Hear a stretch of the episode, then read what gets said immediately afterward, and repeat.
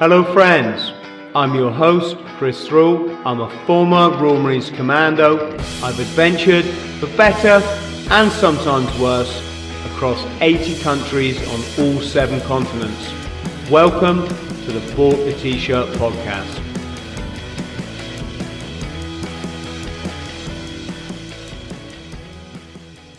Damien, how are you, sir? Very good, very good. The sun's shining. It's a beautiful morning. Yes, you're um, up in uh, Dorset way, I believe. Yeah, that's right. So, um, yeah, I live out in the middle of nowhere in Dorset. Very peaceful, great for writing, and great, great during lockdown. I have to say, if you're going to be anywhere, this was okay. Yeah.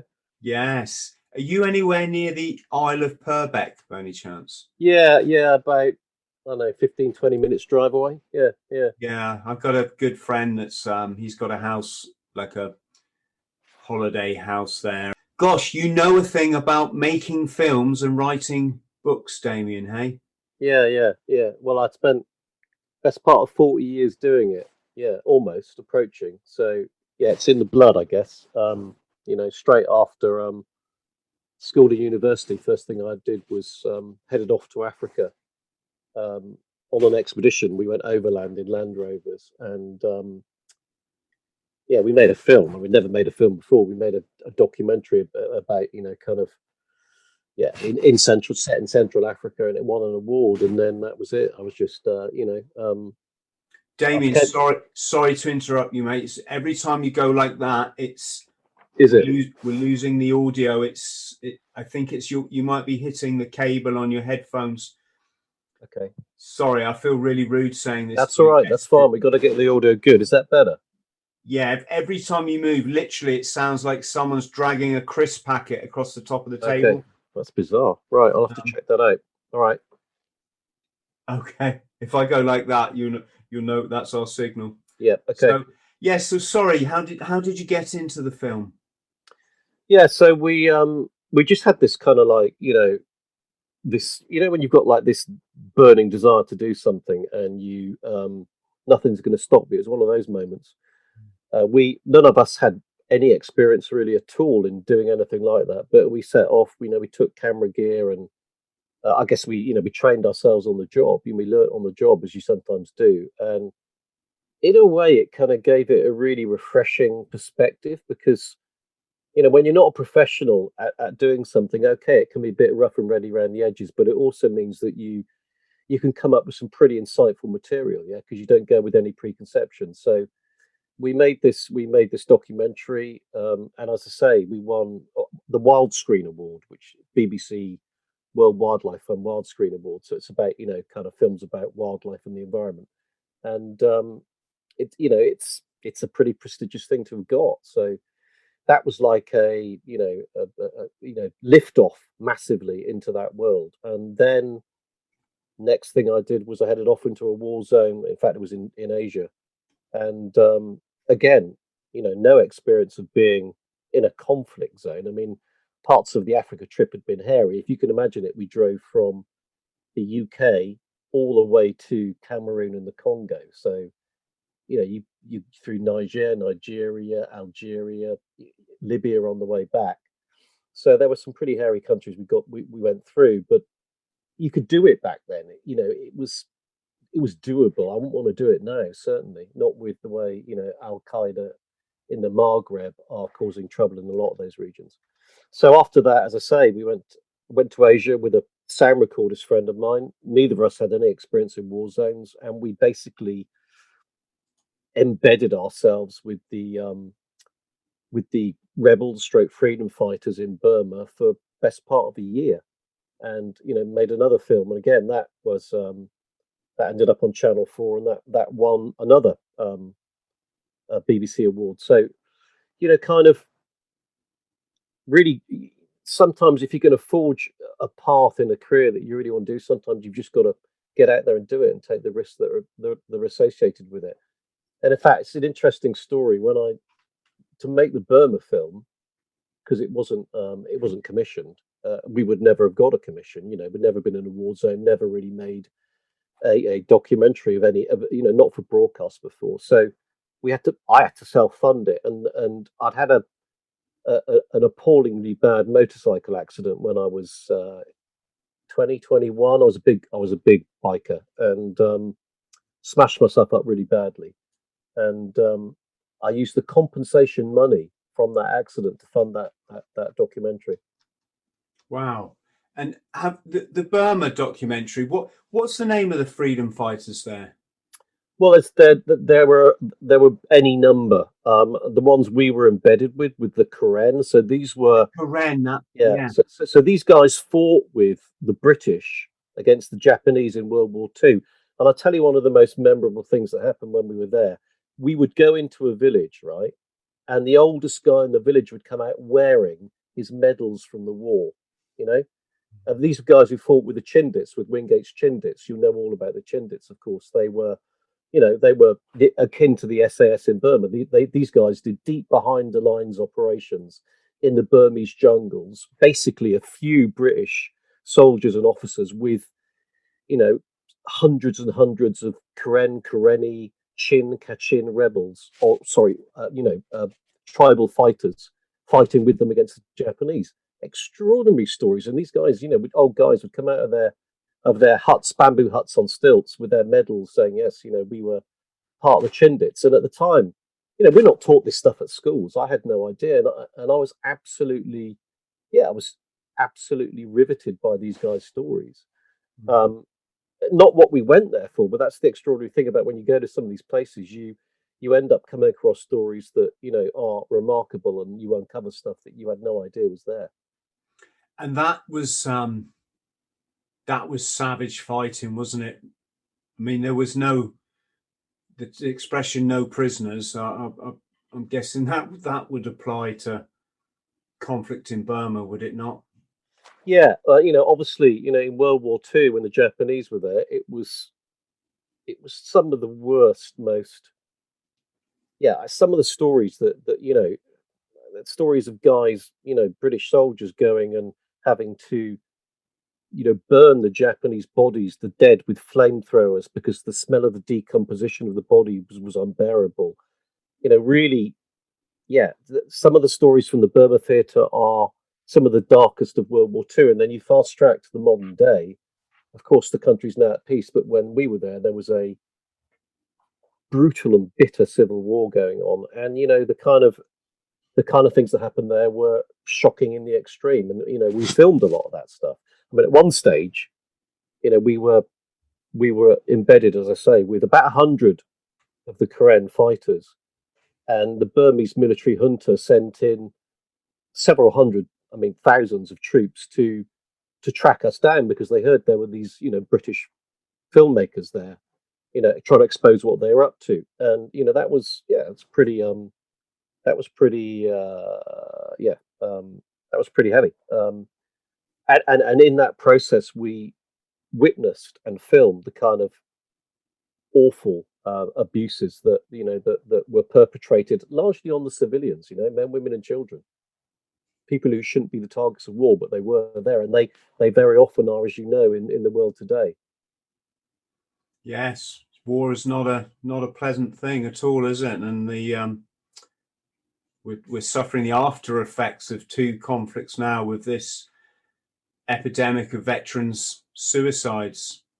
You're absolutely right. You know, I mean, how many times have I had, you know, veterans here in my study with me telling me their stories, and I'll be honest with you, crying their hearts out. You know, and I know they've got PTSD, and they know they've got PTSD. They might. I mean, one guy in particular, I remember. You know, we, we wrote a fantastic book together, and absolutely, I won't say who it is because it's probably not fair but we wrote a really, really brilliant, cracking, riveting tale from Afghanistan. And, um, you know, he was on the edge when we were when we were talking about the story. And since the publication of the book, he became very difficult to deal with. And then he called me about, I don't know, six months ago and said, Look, I just want to apologize. I said, What for? I to apologize for anything. He said, I was a I was a real idiot he said, I now know why I've got PTSD. I've been diagnosed. I'm getting help. I was like, well, you know, thanks for telling me. Um, you know, but but but I knew that at the time. I could tell it. You know, it, it was obvious to me, and I'm really glad you're getting what you need now. So yeah, we have. Uh, you could say we're reaping the whirlwind. We sent these young men to war in Iraq and Afghanistan, and they've you know witnessed terrible things. They've seen their best mates blown up by IEDs and kidnapped, and I mean, you know, just really bad stuff. And um, you know, we've brushed these wars under the carpet, haven't we? It's not like it's not like fighting in World War Two. You came back from World War Two and you were rightly heroes, and you know we celebrated a momentous victory on behalf of freedom and the civilized world. But the wars in Afghanistan and Iraq, we're kind of like, well, they're a bit of an embarrassment. We'll just forget they ever happened. And how does that make the guys who fought them feel? Yeah, it's um, it's a quagmire, you know, it's a quagmire, and uh, well, let's just say uh, people need to be brought to justice, and unfortunately, that's that's never going to happen.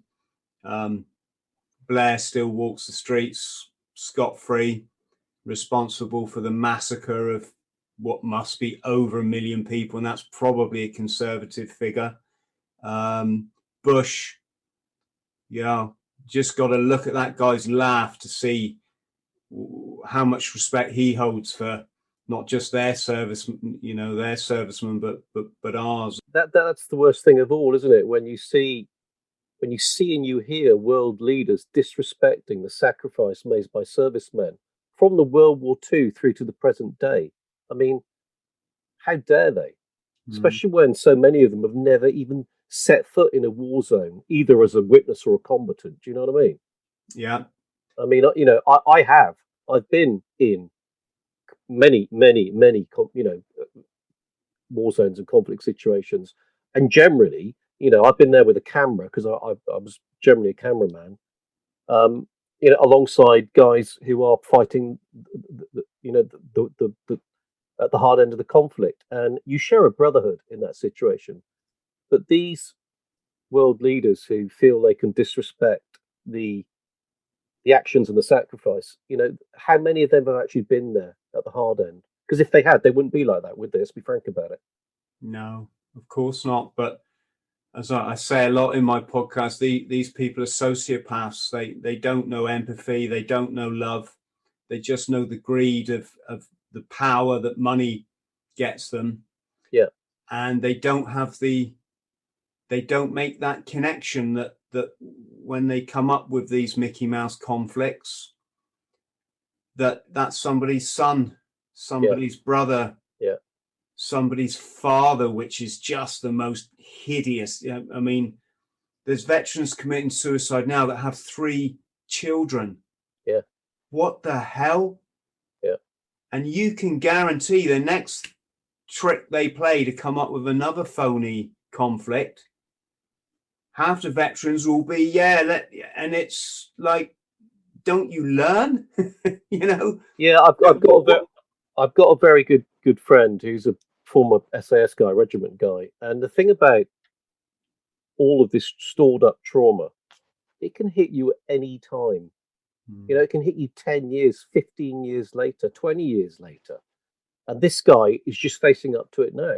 He's very open about it. I mean, Phil Campion, you, you've probably seen him, you know, um, you know, on social media and things, and he's just facing up to it now. And you know, for him, he's starting to gra- you know, to grasp with the the issues that his time in in in, service is now bequeathing him 10 20 30 years down the line and it's a brave thing to do and it's a very brave thing to do to go out there and speak about it publicly i've got huge admiration here you have this big bear of a macho man that's how everybody sees him saying, actually, this has messed me up. So, mm. you know, um, it, it's something to really bear in mind. It can hit you at any stage of your life. And, it, and when it does, and if it's 10, 20, 30 years down the line, and you can't initially see the connection because it's so far after the events, that's when you need, you know, professional help. Yeah, and I mean, he was in Sierra Leone, wasn't he? And yeah, you know, the the the term child soldier is that, that that that's a term for a reason. So your enemy are children.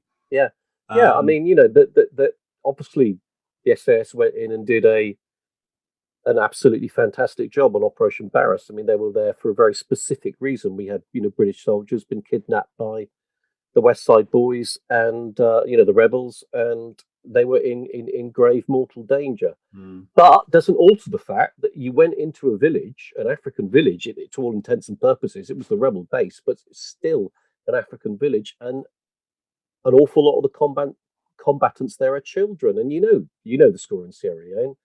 You know when the RUF, the Revolutionary United Front, started that civil war, they had no coherent ideology or aim other than spreading utter and total terror. Mm-hmm. They're, if they had an ideology, it was let's let's seize the country and rule by terrorizing everybody. And their means of doing so, their signature means, was amputation. So you get long sleeves or short sleeves. They'd ask you. Long sleeves was at the wrist. Uh, short sleeves was at the elbow. And it'd amputate you, men, women, children. You know, hundreds of thousands of them. Mm. And and the way they recruited their child soldiers, it, you know, it's really horrific to speak about. But you know, they they would go into a village and they would make the kids, the boys, carry out horrendous atrocities, often against their own family, and then they'd say, right, you can never go back to your village or your family because you've done these terrible things. We are your family. Yeah.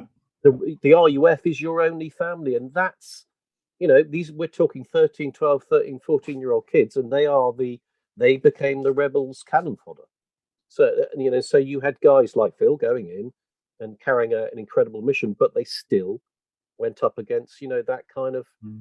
group of, of, of competence tough really tough can i just clarify damien for, for our friends at home we're not suggesting if a child comes at you with an AK-47 that they're any less dangerous than an adult. We're not saying that. Absolutely not. Of course not. What we're saying is, is our heroic servicemen and women have have to combat that threat.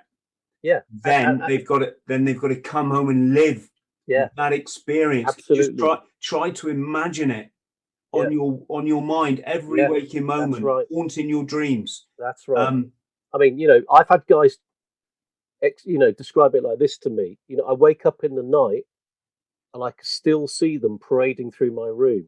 You know the, the those they they vanquished. Uh, so it going in and doing those kind of missions, absolutely the right thing, and you know, rightfully, um, you know, applauded. And um, you know, I, I, wrote a book about the Sierra Leone mission, Operation Certain Death. Mm-hmm. Um, you know, it's um, it's an incredible story what we're talking about is you know the ability to then process and deal with that afterwards and recognize there may be issues and be open about that and have support structures in place. And what you know, so many guys have told me, Phil included, is that if you do raise it and you're still in the services, and certainly this this may not still be the case, but it has been the case historically.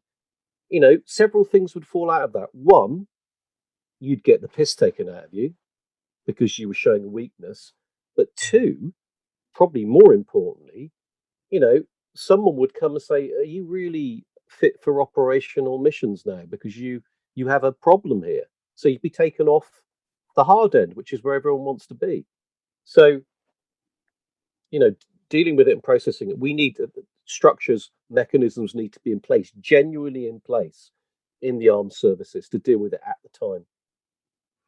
Yes, of course. Um, I think once you start showing signs of of trauma uh, or they start to come to the surface because of a lot of us we joined up with trauma that was probably a big part the reason we you know we joined an elite force is that we we were already missing you know something in our lives and we we needed that that that challenge um but when it comes to the service I, surface i think traditionally the military military has been quite quick to get rid of you um, you know, provide some token sort of therapy. Uh, and that in itself, we, we don't know much about. There's so many different therapies available, not all of not all of which will work for every person. And there's some very forward-thinking therapists um, uh, writing books and and stuff now. And again, it's just I think it's a whole area the gov the, the governments of the world and the the money mafia have quite been quite happy that that no one goes there because it just it reflects back on them what what are you doing sending our teenagers you know often a soldier you're a teenager. What what what are you do, you know we need we have a duty of care don't we? If people are going to sign up and offer to give lay down their life for you and i we have a duty of care not to use them to go and make profit for the oil companies and the bankers and the yeah. and the money mafia as i call them. But yeah. uh, moving on. Yeah yeah, yeah. moving on not not moving not so swiftly on. Um when did your um i'm guessing your fascination then with the the uh, uh, or your i don't know if fascination is the right word but your interest in the sas did that develop from burma or was this something that's always no, been there? it, i'll tell you where it came about and it was pure serendipity. So i was in the sudan which again you know was at the time Africa's longest running civil war. Um, you know, 3.5 million people dead, mostly civilians, um, been going on for decades. And I reported from there for, you know, a decade, uh, you know, 60 probably separate trips. And I can remember flying into places in the Sudan in a little tiny light aircraft, which no one had been there since World War II again. And the, the, the pilot just touching the wheels down on this you know, looks like a piece of flat bog. That's the airstrip they've prepared, just to see if it's firm enough. Do you get my drift? Touches the wheels yeah, down, yeah. comes around for another touchdown, comes around for third, puts down in a cloud of dust. You jump off, and the people are like, "Wow, no one's no one's visited here since World War Two. Um, and so I was on a I was on a Sudan, you know, um, uh, reporting film mission, and I happened to have with me a guy. In fact, he's former Kiwi SAS guy called Mike, who um, was my kind of cameraman security on that on that trip. And we just sat around, you know, one evening around the fire talking, and, and he got he got on to telling me the story of Operation Barras, the Sierra Leone rescue mission. I said that is just the most unbelievable story. He said, "Yeah, well, I know, I know some of the you know some of the veterans, and I know some of the hostages too, who were rescued. I can put you in touch with them all." So he did in due course, and you know, and and I thought this story needs to be told. You know, it needs to be told for all the obvious reasons. It's one of the most heroic and daring missions carried out by British forces, full stop, but certainly elite forces since Second World War, without a shadow of a doubt.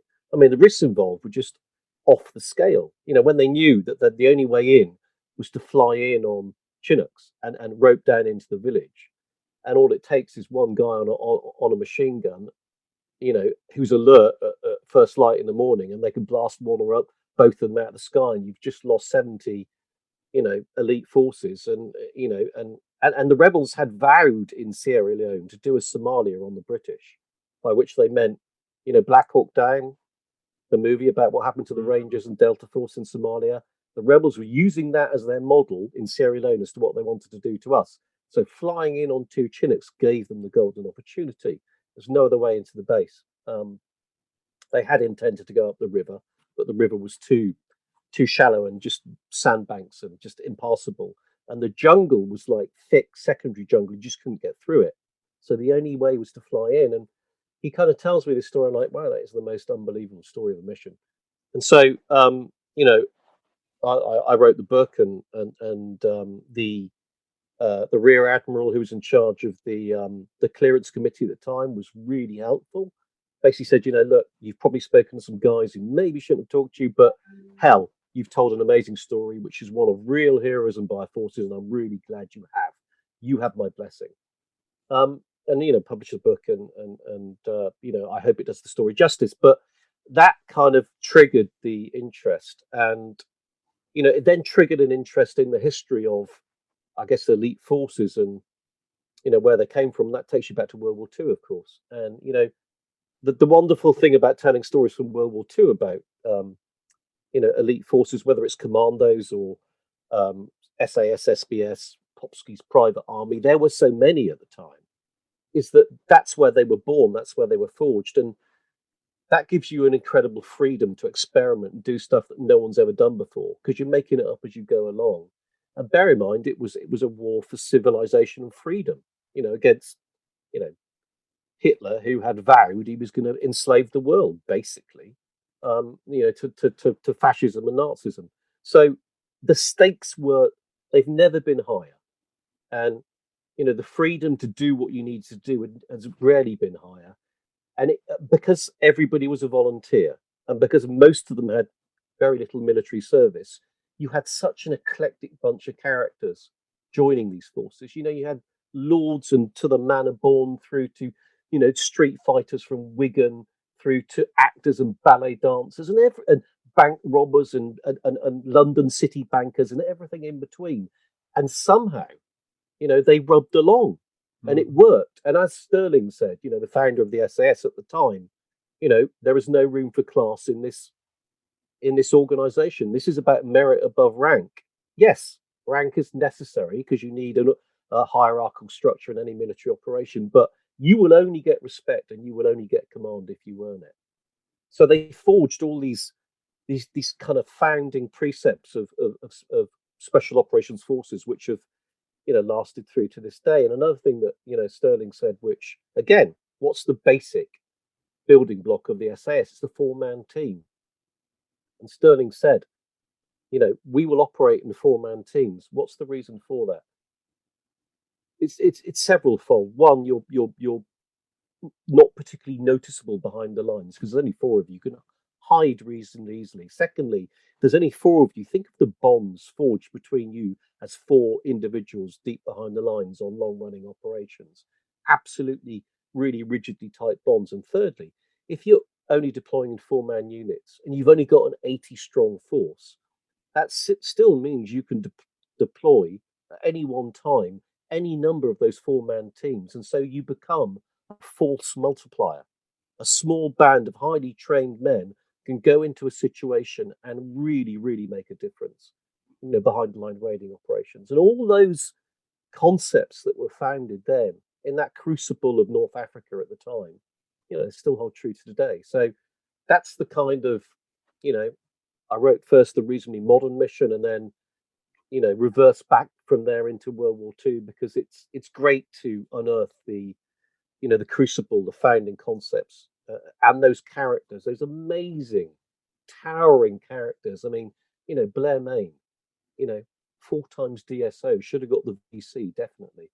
What a character, you know. I mean, an Irish rugby international, you know, played for the British Lions, trained lawyer, you know, um, in his early twenties you know, um, mm-hmm. after Stirling's capture in 43, he commands the SAS pretty much through the rest of the war.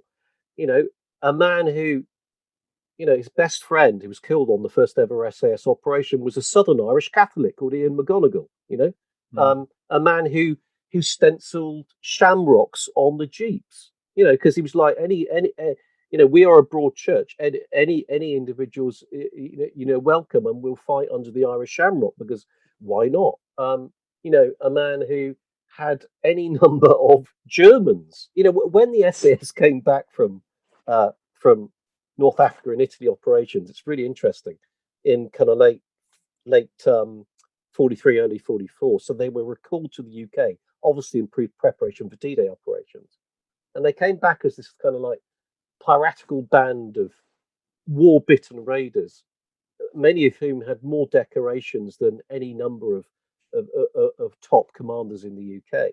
Um, but they were pretty lawless, and they weren't exactly parade ground smart, spit and polish.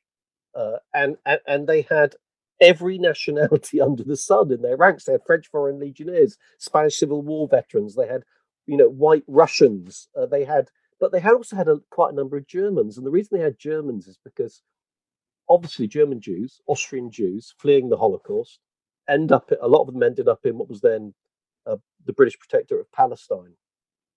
And from there in North Africa, they were recruited into the Middle East Command, or then from there into the SAS. So you had any number of German-speaking Jews who were now, you know, war-bitten members of the SS, some very highly decorated.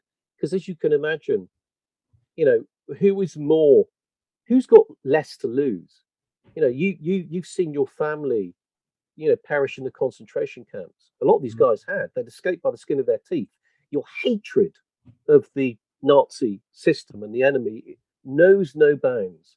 Your your your desire, your burning desire to hit back is is unlimited, and your your your your willingness to take risks in that cause, you know, knows no bounds. So these guys, you know, these they were used for some of the most outrageous missions imaginable.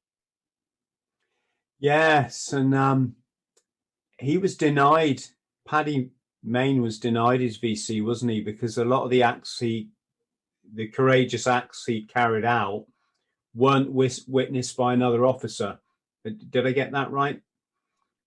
Well, I mean, he, you know, he he. I, I was with his niece quite recently, literally about a week ago, um, Fiona, um, and she's his nearest living relative, and we talked about it again. And she said, you know, he never did it for the for the accolades. Absolutely true. Not for one moment did he. He did it to stand with his fellow soldiers. You know, and also he believed he was fighting in the cause of right, which of course he was. Um, but no, I mean he was, you know, the the VC was, you know, was signed off by Montgomery, and somewhere higher up it got blocked, and you know, both the king at the time and David Stirling basically said this is prejudice against a maverick Irishman. Uh, you know, it's it's it's unacceptable. But uh, of course, it's never been overturned. But he wasn't there for the medals, and so to the Mayne family, it doesn't really matter. What matters is his record and that his you know his name and his legacy is rightfully remembered. And there is this tendency, and I don't like it, it's very convenient, isn't it, to stereotype him and others as mad drunken Irishmen? Isn't that convenient? Hmm. Yeah. You know, I mean, I lived in Southern Ireland for 10 years, loved the country, loved the people, you know. Um, you know, but it's a very easy stereotype, isn't it, um, to portray him in that way. Um, you actually study the man and you actually go through his personal papers, as I have done, because Fiona, you know, allowed me to do so you know, great privilege. This was a man of letters, highly educated. He was trained lawyer, you know, Queen's University Belfast. Um, you know, a man of letters. Do you know he carried? I think I've got it here. Just a second. He carried this book with him everywhere he went. Other Men's Flowers. It's an anthology of poetry. Yeah, I can't put my hand on it. I know it's right here. You know, this was a man who carried a book of poetry with him into war. It went with him everywhere he went. Mm. You know, hmm and if you read, you know, if you go through his war chests and read his letters that he sent to the parents or the wives or the children of those he'd lost, this is a man who felt every loss deeply in his heart, you know. And so people like to portray him as a sociopath, a psychopath, and you know, mad drunken Irishman. It's a really easy stereotype, but it isn't the right one. You know, he was a towering individual. Speak to people who who who went into combat alongside him. You know, he was held in such high esteem by those he fought with. And, and it's there, it's in their judgment that he should stand, not in the judgment of of historians and commentators, you know, after the event. So, you know, you you had this cast of characters from World War II who were just extraordinary and incredible, and the founding fathers, I guess, and you know, um, telling their stories is a hell of a privilege. Yes, I said to you earlier, didn't I? I read um, the latest Paddy Paddy Mayne biography by yeah. Hamish Hamish Ross. Hamish Ross, yeah. Uh, I didn't realize until I started reading some of the um, some of the reviews on Amazon just how much um, infighting there is with respect to appreciating the different authors that have done his biography. Um, as you said, a lot of them have tried to to portray him as the the drunken madman, um, not necessarily in a for in a bad way, but but apparent. But when once you read Hamish Ross's book, there's an awful lot more more to the man, and it. I found myself quite emotional at the end. Really, that it it the, the whole his whole story just draws draws you in and yeah, listen, listen, and going back to what we were talking about earlier, what happened to Paddy Mayne at the end of the war? Okay, think about this, right? Mm. You've soldiered for five or six years, and for most of that time, you've been on behind the lines operations, right? Sometimes several a week. Okay. You've seen your friends die in the most horrific ways. You've had to kill lots of the enemy, right? You think of the cumulative trauma of that. Hmm. Okay. And at the end of the war, what happens to the SAS? October, they're disbanded because they were never popular, were they? Let's be frank about it. This lawless band of piratical raiders, you know, kept in a steel cage, bought out at the time of war, but not popular in a time of peace, were they? So at the end, oh, by October 45, the SAS is disbanded, formally disbanded, and everyone is ordered to destroy all records and all documents. So what does Paddy Mayne do? Of course, he refuses that order. And it's a, it's a brilliant story.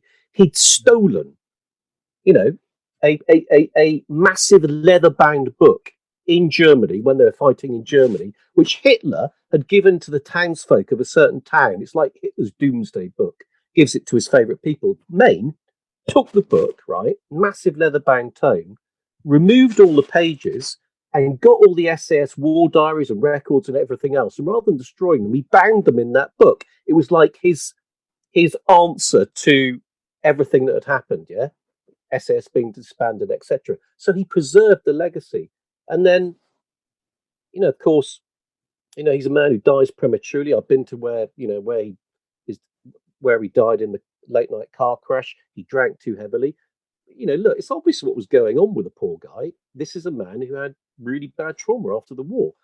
We would diagnose it today as PTSD, obviously, but mm. there was none of that at the time.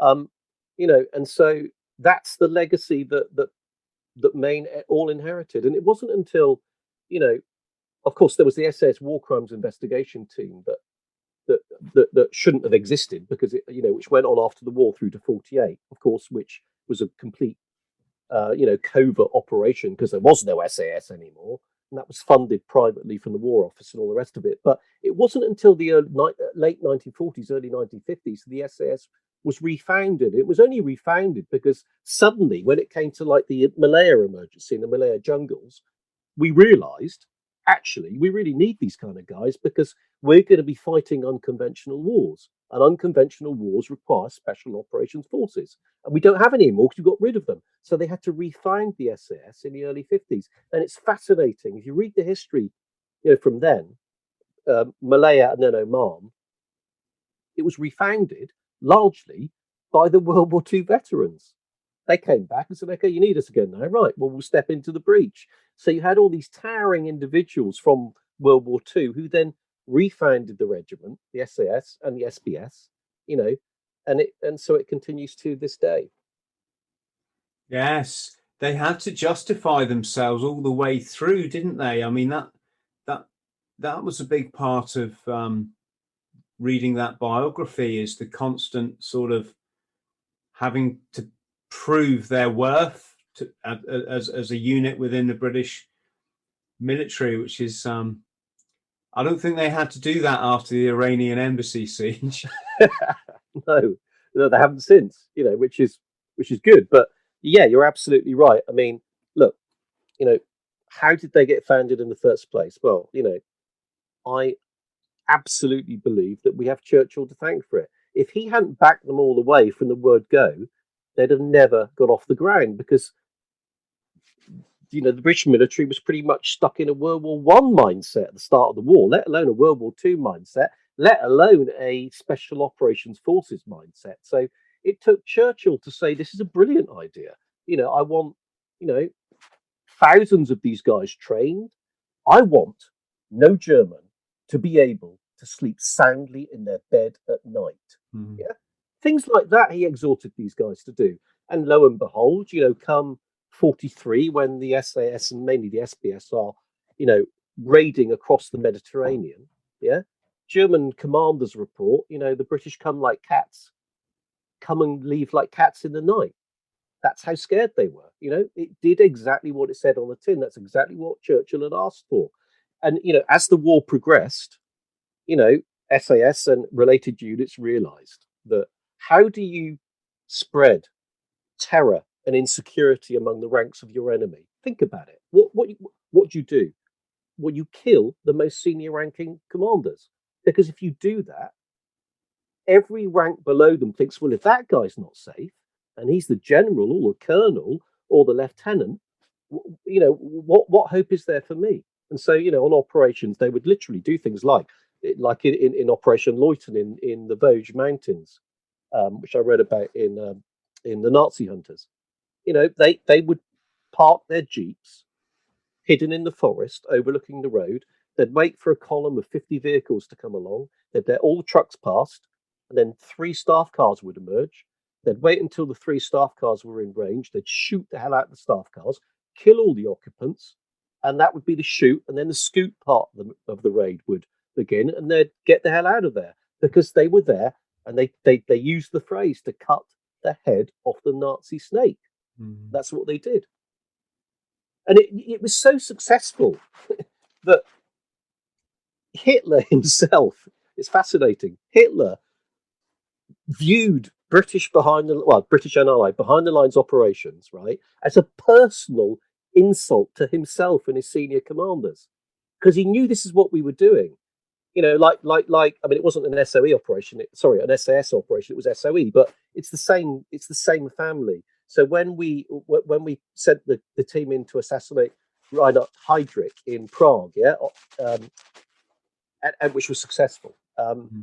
You know, he realized we were targeting their senior ranks for this very reason. So Hitler decided it was personal against him and his top people. And so it became a personal mission of Hitler's to to to to wipe out our behind the lines operators. Uh, you know, and he wrote his commando order, which was the the murder order that all captured parachutists and commandos, whether in uniform, whether out of uniform, whether you know fighting or trying to surrender will be given no quarter, will only be kept alive for as long as it requires the SS and the Gestapo to interrogate them, and then they will be shot out of hand. You know, that's mm-hmm. so that's the effect they had. It personally got to Hitler himself. Yes, and it's very easy when you think of that order to think of these men as robots and killing machines, but at the end of the day, they were just British men, weren't they? From majority from working class backgrounds, majority with I'm guessing with family or obviously all of them had families, but a significant amount had a wife and children at home, and and um, yeah, to to to I mean, you imagine that moment when that that past that operator is executed.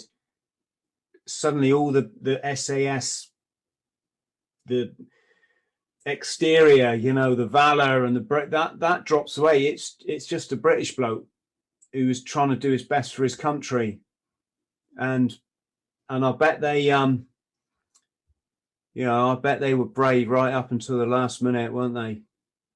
You yeah, know? there was so there were you know uh, uh on Operation Loyton in the in the Vosges, you know, uh, told in the Nazi Hunter. So eighty parachute in, right? At the end, thirty one are missing and, and, and, you know no one knows what's happened to them. But so just one story of one of the fates of the many. So a truckload of these SAS prisoners are taken out by the Gestapo and the SS into the French forests at night to be murdered. They know what's going to happen, right? And one by one, they're marched into the forest, stripped naked, and shot in the back of the head. And the last guy turns to his, um, you know, turns to his escorts and says, "We were good men." And those are the words that he goes to his execution with. So, mm. you know, but but those who survived that mission, for example, when they found out what happened to the 31 missing, yeah, that's when they vowed that they would find the perpetrators and track them down and make sure they face justice. And so they did. You know, that's that was the Nazi hunting operation that lasted through to 1948, and rightfully so, because you, you know, you you know, I mean, you, you you're former military, right? You're former elite forces. You know the bonds you forge with your fellow soldier on the front line. You'll you'll never have friendships like that again. I mean, I experienced it myself. I've not been there as a soldier, but I've been there as a cameraman um, and a reporter. And you know, if you see and if you know that terrible things have happened to those closest of friends of yours, of course, you're going to do everything you can to seek justice and vengeance. Yes, because regardless of what unit you're from, you're you're you're a professional soldier, the same as the enemy is, aren't you? You know, you you you. Uh, it, yeah, I guess Geneva Convention went out the window as far as you know. In, World War Two, it was when now we're talking about German side, it was the professional soldiers. So the you know the, the, the even the Waffen SS actually, and, and the Wehrmacht in particular, they um, they abhorred the commando order. Yeah, to them to take absolute heroes who deployed hundreds of miles behind the lines in tiny numbers and fought them so valiantly, to take them and murder, torture terribly and murder them. It was total anathema. Just one example again in, in, in the Vosges. So hmm. the guy who's tasked with remaining. Can I, can I just say we we we got that noise again. Sorry. Yeah, it, it's any time that you move, basically. Sorry. Yeah, I'll try and stay still. So the guy who remained at the base camp in in, in Operation Loyton when they had to um, end the mission and infiltrate back through the lines. Um, that, that they are ambushed and surrounded by the enemy, massive force of enemy troops, and eventually, you know, after a, a hours long firefight, they're out of ammunition and they're captured. And the SS com- SS command Waffen SS commander comes up to the British commander, a lieutenant, shakes him by the hand, and congratulates him on his bravery. You know, mm. and then several weeks down the line, you know, that same group of captives are tortured horribly and then taken out and murdered.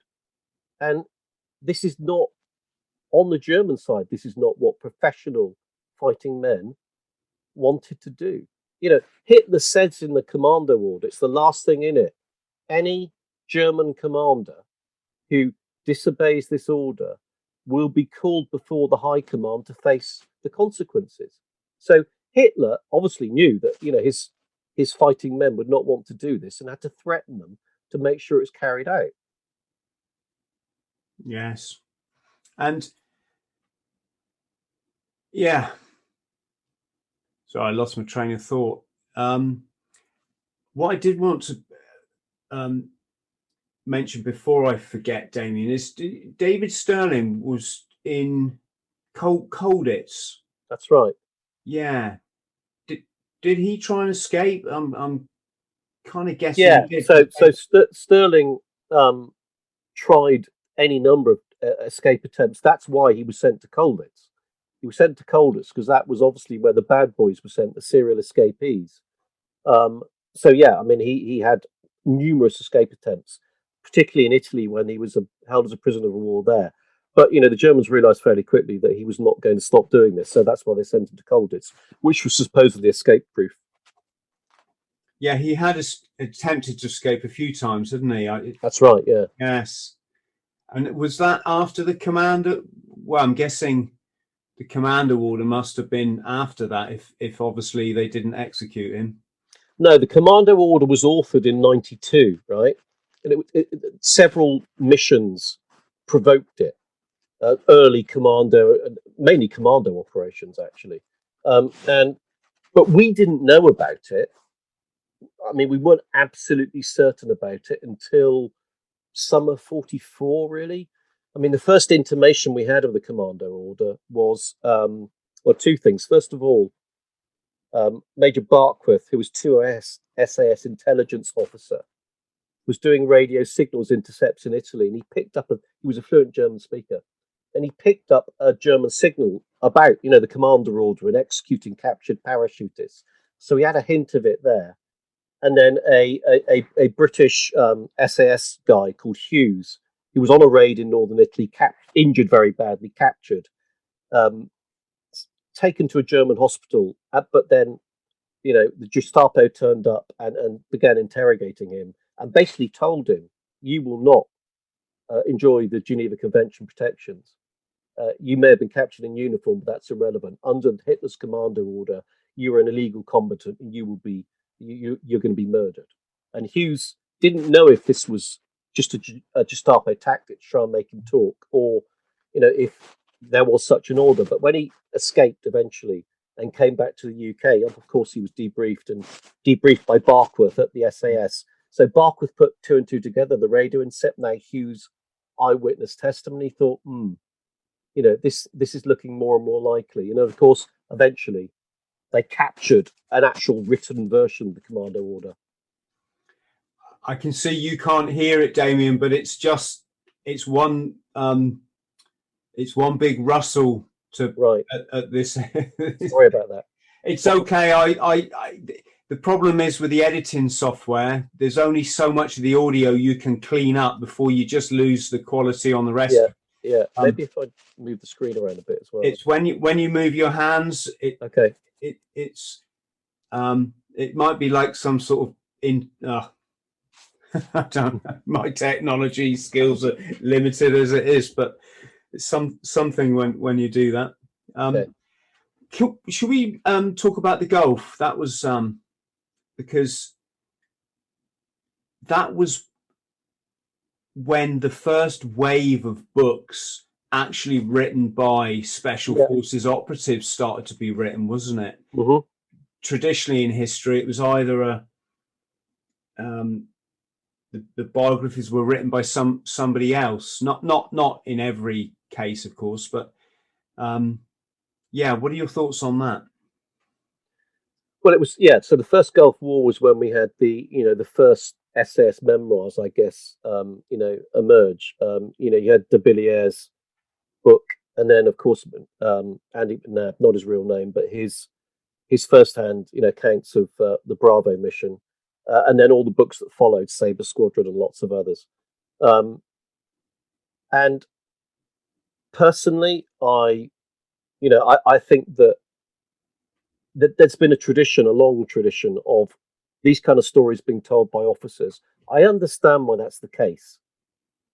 You know, if someone's, if if, if they're generally, I, I, am you know, I, I'm, I'm generalizing here, but generally they've got a higher education level and are perhaps more inclined to writing. Yeah, um, but it's great to see the real, authentic voice of the soldier on the ground emerge. That's what I think is, you know, positive about what happened from the Gulf War. And mm. since then, you've heard any number of books, you know, from Iraq and Afghanistan come out by, you know, by the soldiers at the coalface. And those kind of stories need to be told. Whether they've had help writing it or not is is but beside the point. You know, I mean, I've co-authored several books by guys who were, um, you know, uh, in the Iraq and Afghan war, and you know, I worked very closely with them. But seeing those voices emerges is it, it is only to the good, and and it's you know, it those stories need to be told by the guys on the ground, who've got their boots on the ground, and are fighting at the hard end of operations for the real nature of the combat that they're involved in and the experiences to come through. Mm-hmm. And I think they do from those raw, real, you know, soldier stories. And of course, um, the Middle East, it was back to their roots, wasn't it? It was back to what they, the SAS, were not just founded on these commando raids in the jeeps, um, but it was sort of their bread and butter as well, wasn't it? Yeah. So when when you know the SAS went in from the Saudi border and went across into Iraq in the jeeps right early on in the war, if you can remember, and that was to hunt down the Scud missiles, the Scud missile launchers um, you know, because the uh, the Iraqis were lobbing the Scuds into Israel, and they the fear was a third world war. So, hence the SAS went in Scud hunting. You know, driving hundreds of miles across the Iraqi desert in open top jeeps with machine guns bolted onto them, there was very little different from what they'd done in World War II. And you know, it, that was the buzz in the regiment at the time that they were going in to, to basically repeat those epic desert raids of of, of Stirling, Mayne, and, and and Jock Lewes and and their ilk. Um, you know, and and and that's basically what they did on the ground in Iraq. I mean, you know that very little had changed. You know, the technology, the, the tactics, the procedures. Um, I suppose communications could have been slightly better. You know, they actually failed on multiple occasions. You had helicopters airlifting some of the some of the uh, patrols in, so they were airlifted forward of the front line. But still, basically, it came down to you know mobility soldiering on the ground in open top Land Rovers and and, and and you know carrying out fire missions from those vehicles. So yeah, absolutely repeating what had been you know the founding fathers kind of modus operandi in, in North Africa in 1942, 1943. And I'm guessing that we're probably seeing the end of these days now, these types of raids, for the simple fact technology is it's so much more advanced. The enemy's only got to have a drone in the sky with some infrared camera on it, and and it it it puts all the kind of cloak and dagger stuff um, into Room 101. Is it, ha, what are your thoughts on that, Damien?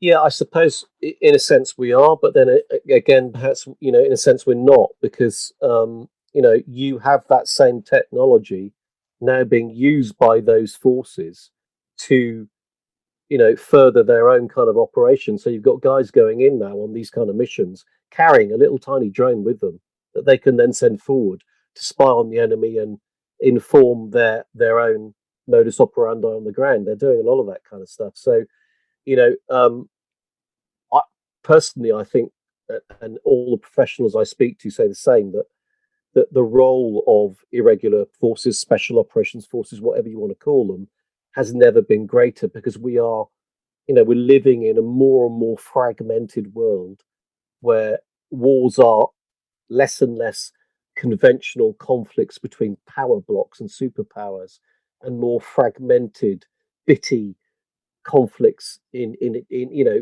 generally off the radar screen, not really seen by the rest of the world in places like Mali and you know places where you know we're fighting significant um, long running battles against terrorist organizations and those those kind of operations are going to be ongoing and we need more and more of those kind of forces and perhaps we're going to have less and less of a role for the big conventional military engagements Hmm. Can we just take um, a sidestep here? I wanted to ask if you read this book. We were soldiers once and young. Yes. Yeah, absolutely. Yeah, yeah. I, I kind of knew the answer to my own my own question. Yeah, but, uh, yeah. Um, yeah. Um, written by Hal Moore, Lieutenant General General Hal Moore, with his yeah. with his um, or with the journalist, wasn't it, Joe Galloway? That's right, yeah. Made into a film starring Mel Gibson, which I watched for a second time, funnily enough, because the first time I watched it, I just thought it was some Vietnam film. I didn't know if it was a good one or a second rate one. Then, when I learned no, it was actually made off the back of this book and that Hal Moore was an advisor on the film, I went back and watched it again and my gosh, yeah. Considering they have to shrink uh, a story that went on for what three three or four days or so, they had to shrink it into an hour and a half. It they they did quite a good job. Yeah, absolutely, absolutely. It's it's it's a, it's a real um, craft adapting a book for the for the screen, whether that's as a TV drama series or as a movie. Um, you know, I've got several of my books being worked on by various film companies. I've even, you know, scripted one of them myself. And it is, as you say, you've got to take, you know, 100,000, 150,000 words, you know, um, lots of characters, lots of events, lots of timescales, and truncate them into something which you can either have in an eight part TV series or a one and a half hour, one hour, 45 on, on the big screen. It's not easy to do. And, and it, you know, it's, it's, uh, you know, when you've got a good war movie, there's nothing better.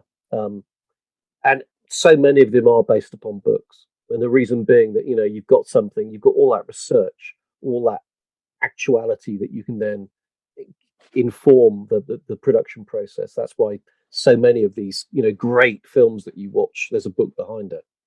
That's that's the joy actually of one of the biggest joys I find of doing these kind of stories is you're like a hunter you're out there bringing in the raw, real story, and then from that, lots of other, you know, people build build bigger and better. You know, the film or the TV series or the stage play, whatever it might be.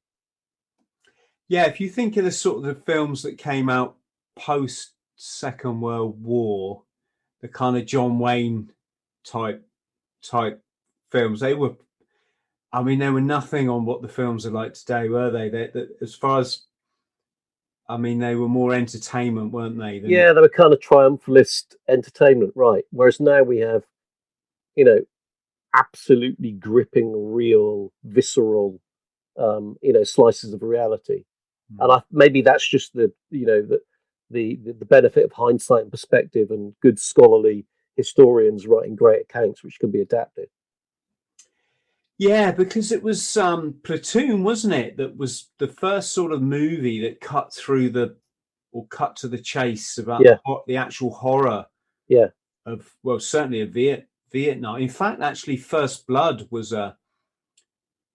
I mean, when the director got handed the script of First Blood, and he went, "What a, a film about a veteran who's got mental health issues." Yeah, they, they, they they didn't get that. No, that is the Yeah. that that is why it's so clever. Yeah. Um, That's right. Yeah. Well, you know, I guess at that stage they were still thinking about, you know, kind of John Wayne type um, ways of telling these stories, whereas people are much more sophisticated these days. You know, they they they, want the real story.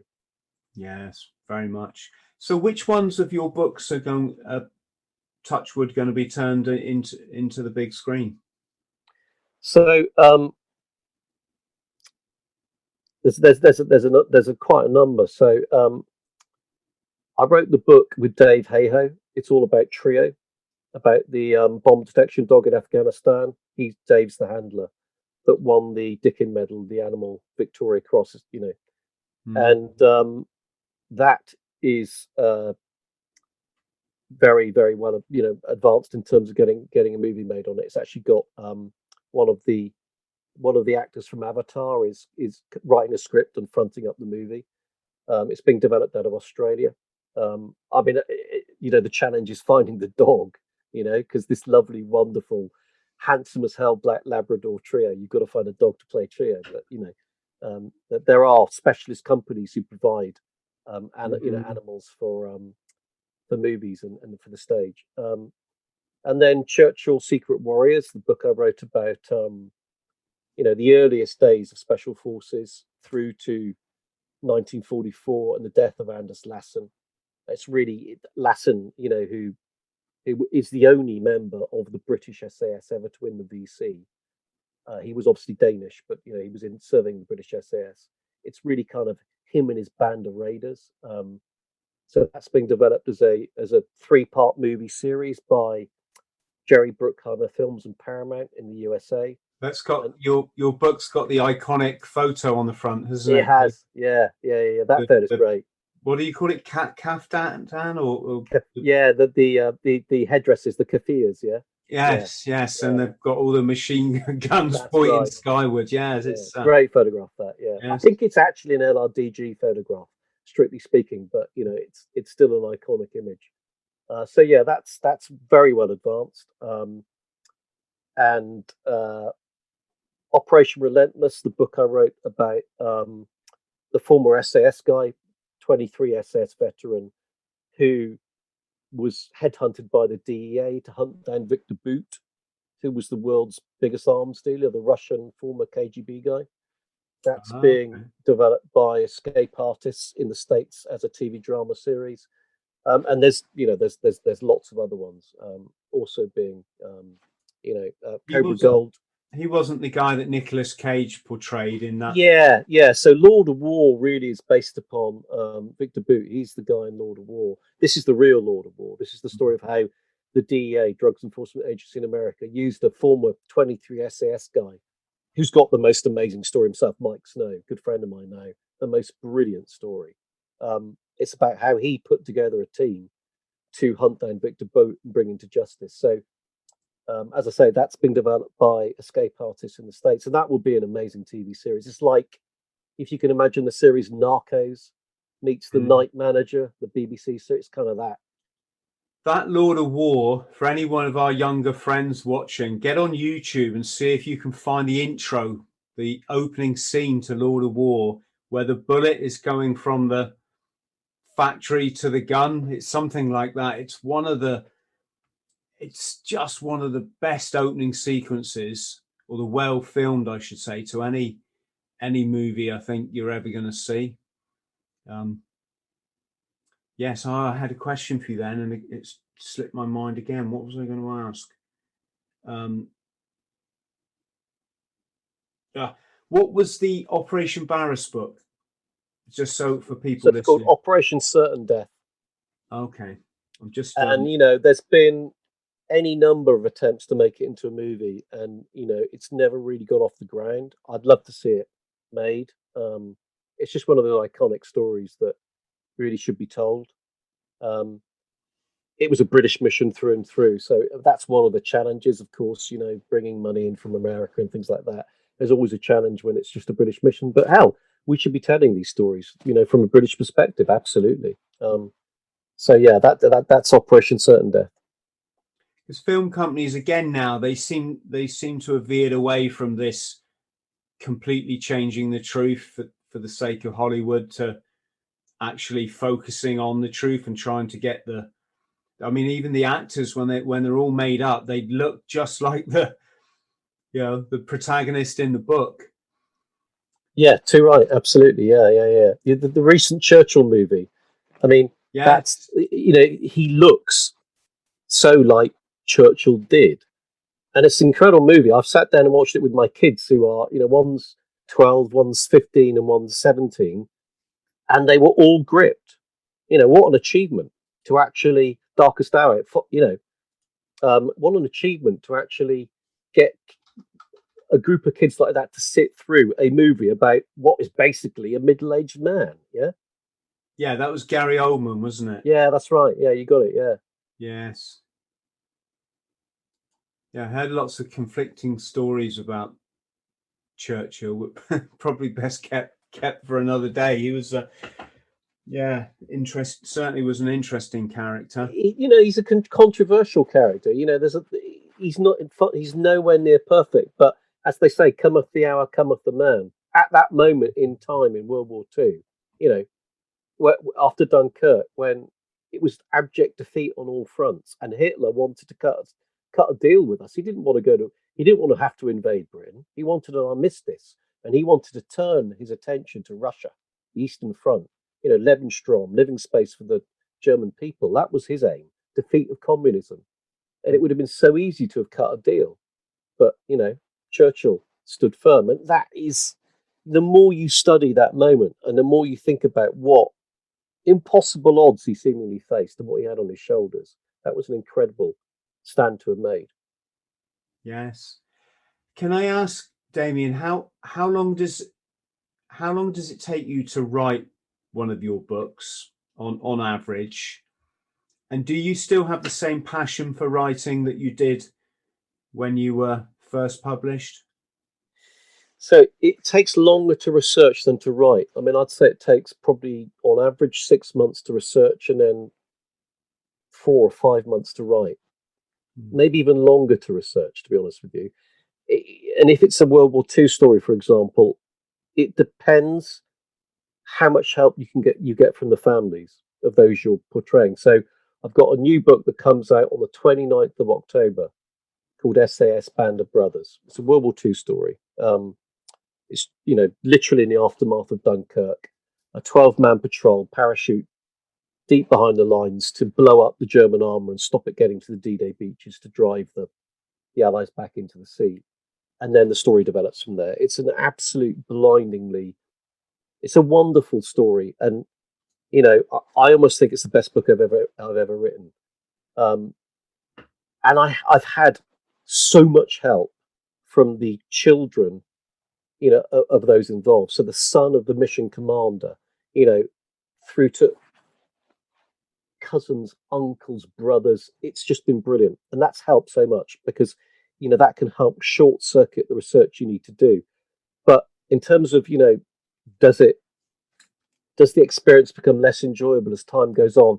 I can honestly say writing that book's been one of the most enjoyable is too soft a word, you know. I'll tell you something. When I'm writing a book like SAS Band of Brothers and I'm in the zone, I'm in the trench, deep in the writing trench, buzz you get from bringing these stories alive is incredible. Mm. Because if you're going to bring the story alive, you've got to become the people you're writing about. Can you imagine that? You've got to live their stories. You've got to get inside their heads and see the world and the war and the capture and the torture and the escape and the vengeance from their perspective. Okay, and get into the emotions of the moment. Um, and so, you know, it's it's a hell of a roller coaster ride for the writer. Um, so, yeah, eh, you know, every time I write, it's like I don't know, it's like you're jumping off a cliff. And I know when I'm I'm like I sit down, I'm like, I'm going to jump off the cliff. I'm going to jump off the cliff, and I'm going to be with these guys on this mission.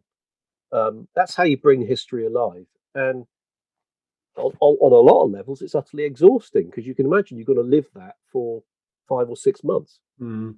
But it's you know best job in the world. It's not a job. It's it's a it's a vocation. Yeah. So the the only parallel I can draw there is when I I wrote uh, two books in a fiction series. Uh, predominantly set around Cape Verde, which is one of the few places I'd I've not not been, and by the time I'd finished writing it, well, as you go through it, you you just sense these places that you're right you, that you're creating and that you're writing about, and you um almost felt like I'd been to Cape Cape Verde. there you go. yes, yes, right, r- really in the zone. Mm-hmm. And do you have a uh, do you do you write better in the mornings or the evenings or or anything like that? Yeah, I mean, I my my my routine is get up very early, so kind of half five. You know, at your desk by half six latest, and then right through probably till three, hmm. and then you know that's when I hit the low point. How um, do you how do you focus that long, especially in today's era of social media and emails and and the like? You've got to be very very strict with yourself when I'm writing, you know, I'm I'm divorced from all that stuff. So, you know, after three o'clock, you know, I might spend half an hour doing emails, you know, Facebook, Twitter, social media. But when you're writing, you've got to be writing and nothing else. You know, pe- people often ask, you know, if I'm at festivals and stuff like that, literary festivals, you know, what, what's the secret to writing a book? And it's a really, really boring answer. It's time at the keyboard. Hmm. That's the truth. It's time at the keyboard and discipline. You know, that is the God's honest truth. You've got to be committed to sit down and put the hours in at the keyboard. It's absolutely vital to do that, especially when you're carrying a cast of characters and, a, like you said, a group of locations and, and, and narratives in your head. Yeah, you've got to keep it there all that time. So you've got to be rigorous it's a fascinating thing writing, isn't it? I mean, I'm just about to publish my sixth book now. Congratulations. Well, well, yeah, I deserve it. Mm-hmm. Mm-hmm. no, seriously, we we deserve it because you must have this a lot. I know I get it. Oh, I'm going to write a book, and you think, no, you're not, because you wouldn't you wouldn't have just said that to me. You'd you'd have been at home writing it, and and it is it is a commitment it, it's a belief in yourself it's a big you know you've got to get the can i do this thing out the way right from the start say yeah actually i, I can but it, it's not going to happen unless i sit and commit um, so you've got to kind of deal with that self-doubt and then you've got all the people that tell you that they're going to read your manuscript and tell you if it's good enough and you're like no you're not it's it's going to be good enough otherwise i'm not you know, I'm not going to embarrass myself by publishing something. Uh, it can be selective. It can be for a certain audience. Um, but yeah, it is. Uh, but isn't it great to have something that if I wake up at four in the morning and I just don't want to, I don't feel like I've got to go back to sit, I can get up and put the computer on and start writing. Um, on the if it's a Sunday afternoon and I'm at a loose end you can you can write it's just a nice thing to be able to like you said it's not it's not a job is it? It's not but then again i don't think it's for most people because let's be frank about it it's about sitting on your own in a room for days and days on end. And you know it's a very it's it's a lonely introspective profession yeah? And i i think it's not for most people. And and an awful lot of people think it's uh, you know, well, you know, you you just write, you know, like it, like, it's kind of like, well, that's easy. Every because everybody writes, yeah, everybody writes letters or you know they've they've written essays at school. But when you've got to commit to spending, you know, six months writing every day, pretty much, you know, it, it is not for most people, in my opinion. Yeah. Yeah. And how do you feel? And this, for anyone listening, this is not literary snobbery or anything like that. It's just that I worked hard. I've got English GCSE, so I had to basically completely teach myself everything. Mm-hmm. I think I've got a natural ability to write because I've always read books, mm-hmm. which I think it just gets in like your DNA or, or, something, right? So when I sit down, I know what the reader needs to read for this book to be to make them keep turning the page. Mm-hmm. You just you just know it, right? Mm-hmm. But that's not to say I didn't have to learn com- the only thing I knew about punctuation was they taught us at school put a comma when you pause, right?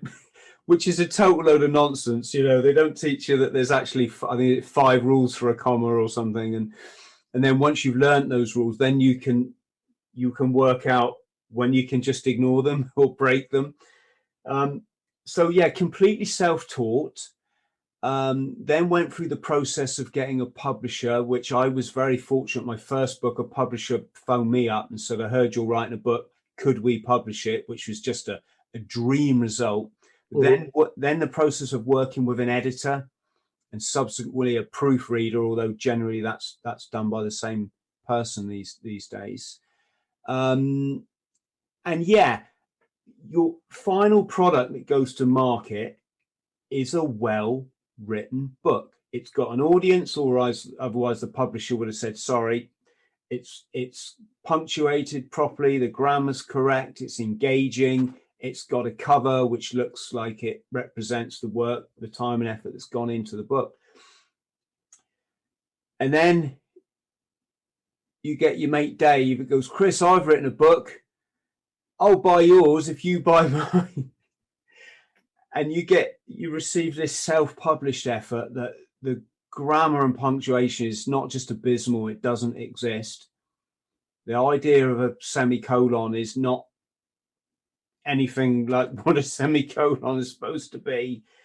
Um, and again i'm not saying this is snobbery. I'm i'm all for encouraging people to do to, to challenge their boundaries and and in a way it's it's great that the snobbery maybe is gone that through platforms like KDP that everybody can can have access to write a book. But it it I, i'm not really sure what i'm trying to say damien just it's it's just an interesting area isn't it? You know? And some of the worst written books because they're about a military subject they they they sell loads. yeah, I mean it's um it's a tough one. You know, I so I had a guy contact me about two weeks ago uh, on on social media, and he uh, and he's writing, he's written the true story of a World War II veteran, and the veteran's still alive, so he's written it with him. And the veteran's got an amazing story, and there are not many of these guys left alive. So this is a special thing. It's a many splendid thing, right? And uh, he was about to self-publish. And I said, please don't do that. There are X million books self-published a year. Almost none of them sell more than a few dozen copies. It is the kiss of death. Mean, I got on Zoom with him, uh, you know, out of the goodness of my heart. There's nothing in it for me. I just wanted to what I actually wanted, I wanted the World War II veteran story to light the world up. I wanted his story known. It's such a great story, right? And I said, don't do that because it will kill it dead.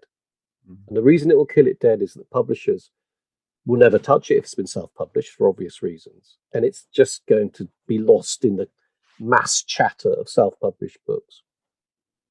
So I hope I've convinced him that, you know, he should go the traditional publishing route the route you've just described and actually try and make this thing something special.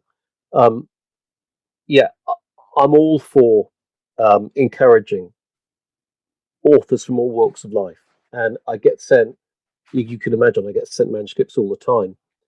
Got to be honest with you, most of the time they are unreadable. But there's there's the exception that, that you know that, that, that disproves the rule. So I got sent a, a, manuscript by a former SAS guy about a year ago. He's former Kiwi SAS, um, and it's about his time um, as a private security contractor in Iraq post 2003. And I sat down to read it thinking, yeah, I'm probably going to get one chapter in and give up. Man, I was gripped. Mm. Now, this thing's 250,000 words long. That's two and a half two and a half times the size of a normal book. Mm. I read it in about four nights, right? There was no punctuation. Pretty much, it was stream of consciousness. But the guy is a born storyteller. I, I, I literally, at the end of it, thought, how in the name of God did he write that? Okay. So I then contacted him. He came down to see me in, in Dorset. And I sat him down and I said, Harry, where did that come from? Now, the guy's half Maori, right? Uh, and, and we got chatting, and I, what it, we basically boiled it down to was the Maoris traditionally sit around the fire at night and tell each other stories.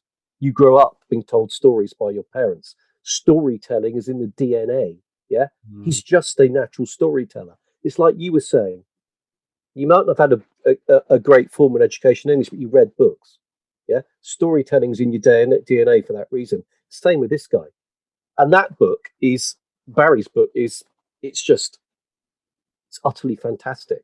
We're going to get that published. That will be a classic in due course. Uh, do you know the book Shantaram?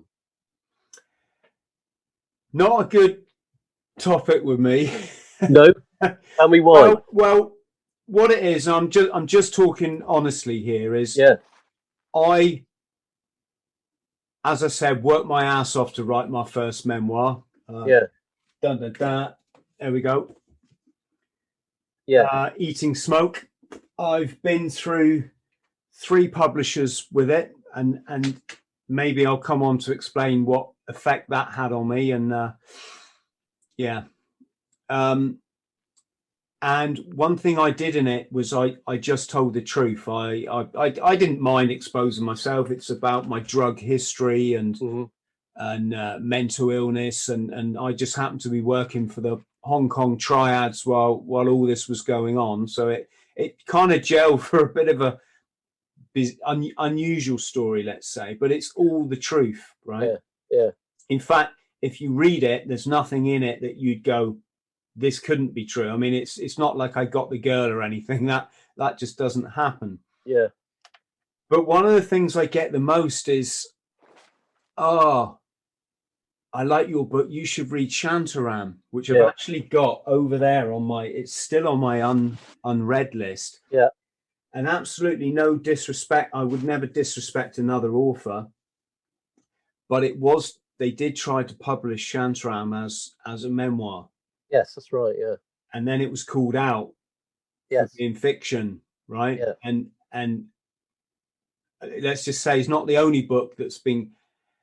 What I'm trying to say, Damien, it's quite hurtful when you worked your ass off to tell an honest story, and then people are favouring a book which it's not a memoir, it's fiction. It's like I could have fictionalized my book and I could have killed a hundred triads and you know slept with 50 women and and all the all the sort of dagger in the teeth stuff that people really seem to buy into these days as a, as opposed to the truth um so again yeah not it's not i'm not it's not sad i don't care i'm really happy with my writing career where it's got me um um Sorry, I just went went off on one. But no, no, look, look, you know, uh, uh, all books should be absolutely upfront about whether they're non-fiction, fiction, or something in between. That needs to be there front and center of the offering from the word go, because the the reader needs to know what he's buying. Yeah, couldn't agree more.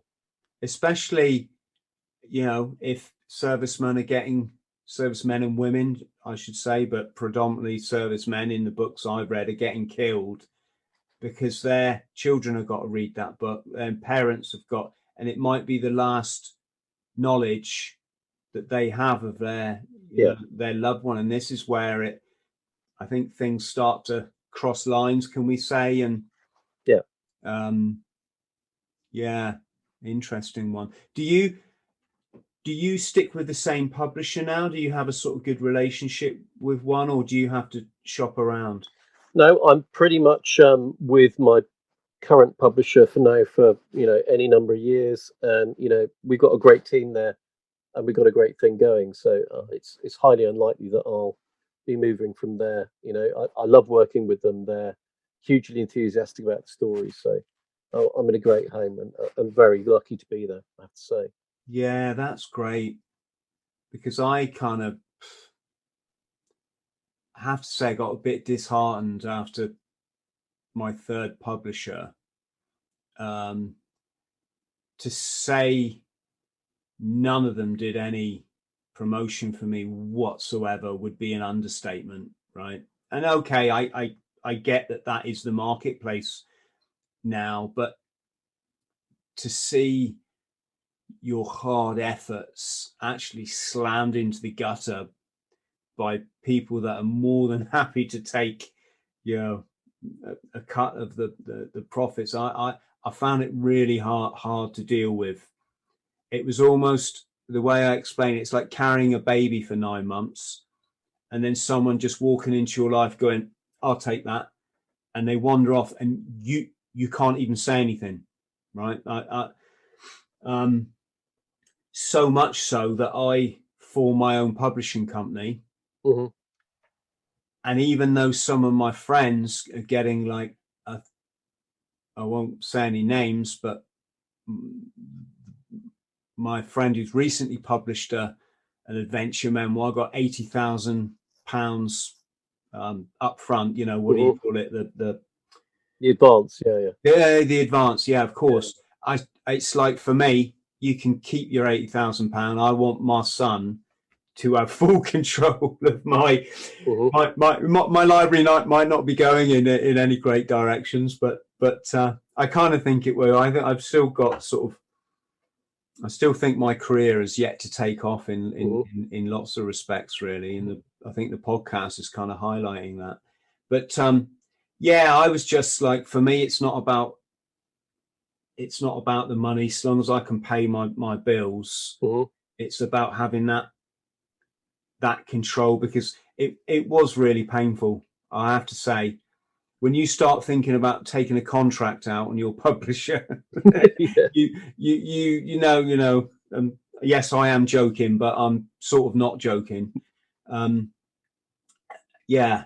Do you have a, a obviously? No, I don't want you to slag off your current publisher, but have you had anything like that in the past? Yeah, there are. You know, I've had books orphaned, for example. So you know, it's it's commissioned by one publisher. You know, then they leave. I've had that happen several times, and there's no interest at the publisher anymore in your book.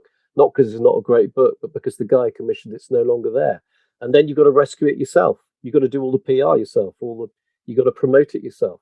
You know, um, that's the vagaries of the industry. And um, you know, I'm sure it'll happen again. I hope not, but yeah, things these things happen Yeah, just the way it is. you get a real feel for the market in the end, don't you, and what the industry is. It's, it's again since since Amazon came along, it just changed the landscape so much. Um, I think a lot of people still labour under what what you could call the old rules. They think it's going to be sign that contract and they'll be a millionaire. And of course, um, whenever they say people write to me and say, Chris, I've published my first book. What do I do? I say, write 10 more as quick as you can. Because if they if somebody's out there talking about one of your books, you'd far rather they were out there talking about 10 to 10 people who talk to 10 people and That's very good advice. Very Yes. good advice. Well, it's just, I mean, you in this day and age, to make it as an author, you have to be prolific. That's Yeah. that's Yeah. just, you know, I now I've seen people do it from scratch with no um, history like yourself or myself. When we've got stuff we can write about, right? Yeah, yeah. No, I've, I've seen people come out of uni and say, I want to be an author. They've written their first fiction book. They then made it into a series. They then you can buy the like a Yeah. trilogy on Amazon. Yeah, yeah, yeah. They've then got their e- their email their email list build, building and building. Then their artwork has just got better and better. And the next thing, I don't know how they do it because it takes me a year to write a book. Um, but I am very consummate. You know, I I I I want to edit my book. Mhm. Um, I want it. What I mean is, I want it to be that good before it goes to an editor or a proofreader. And these folks have they've just done. They just knock out a book every three months now, and I, I've no idea how they do it, but they've just got they've oiled their their machine and they've they've honed their skills, and it's it's phenomenal. But you really do have to be prolific if you want to pay your bills out of it. If you just want to do it for fun or as a, as a great achievement, I'd I'd recommend that anybody anybody does it, and I, I think you would as well, Damien. Right? Yeah, yeah. It's it, like we say, it's a vacation. It's not a job. So Yes. Yeah. Well, can I thank you very much? yeah, thank you. It's been, Um, been great. It's been a blast. Yes, it's. Uh, I mean, your knowledge, your depth of knowledge is is phenomenal and uh, and very valuable because these stories will get lost, don't won't they, if they're not chronicled? You know, Absolutely. Yeah, got to capture them. Yeah, it's something that's good about the podcast, albeit digital. Yeah, absolutely. Couldn't agree more. I get to chat to people like Robin Horsfall and and and uh, you know someone who's on the balcony and Yeah, yeah.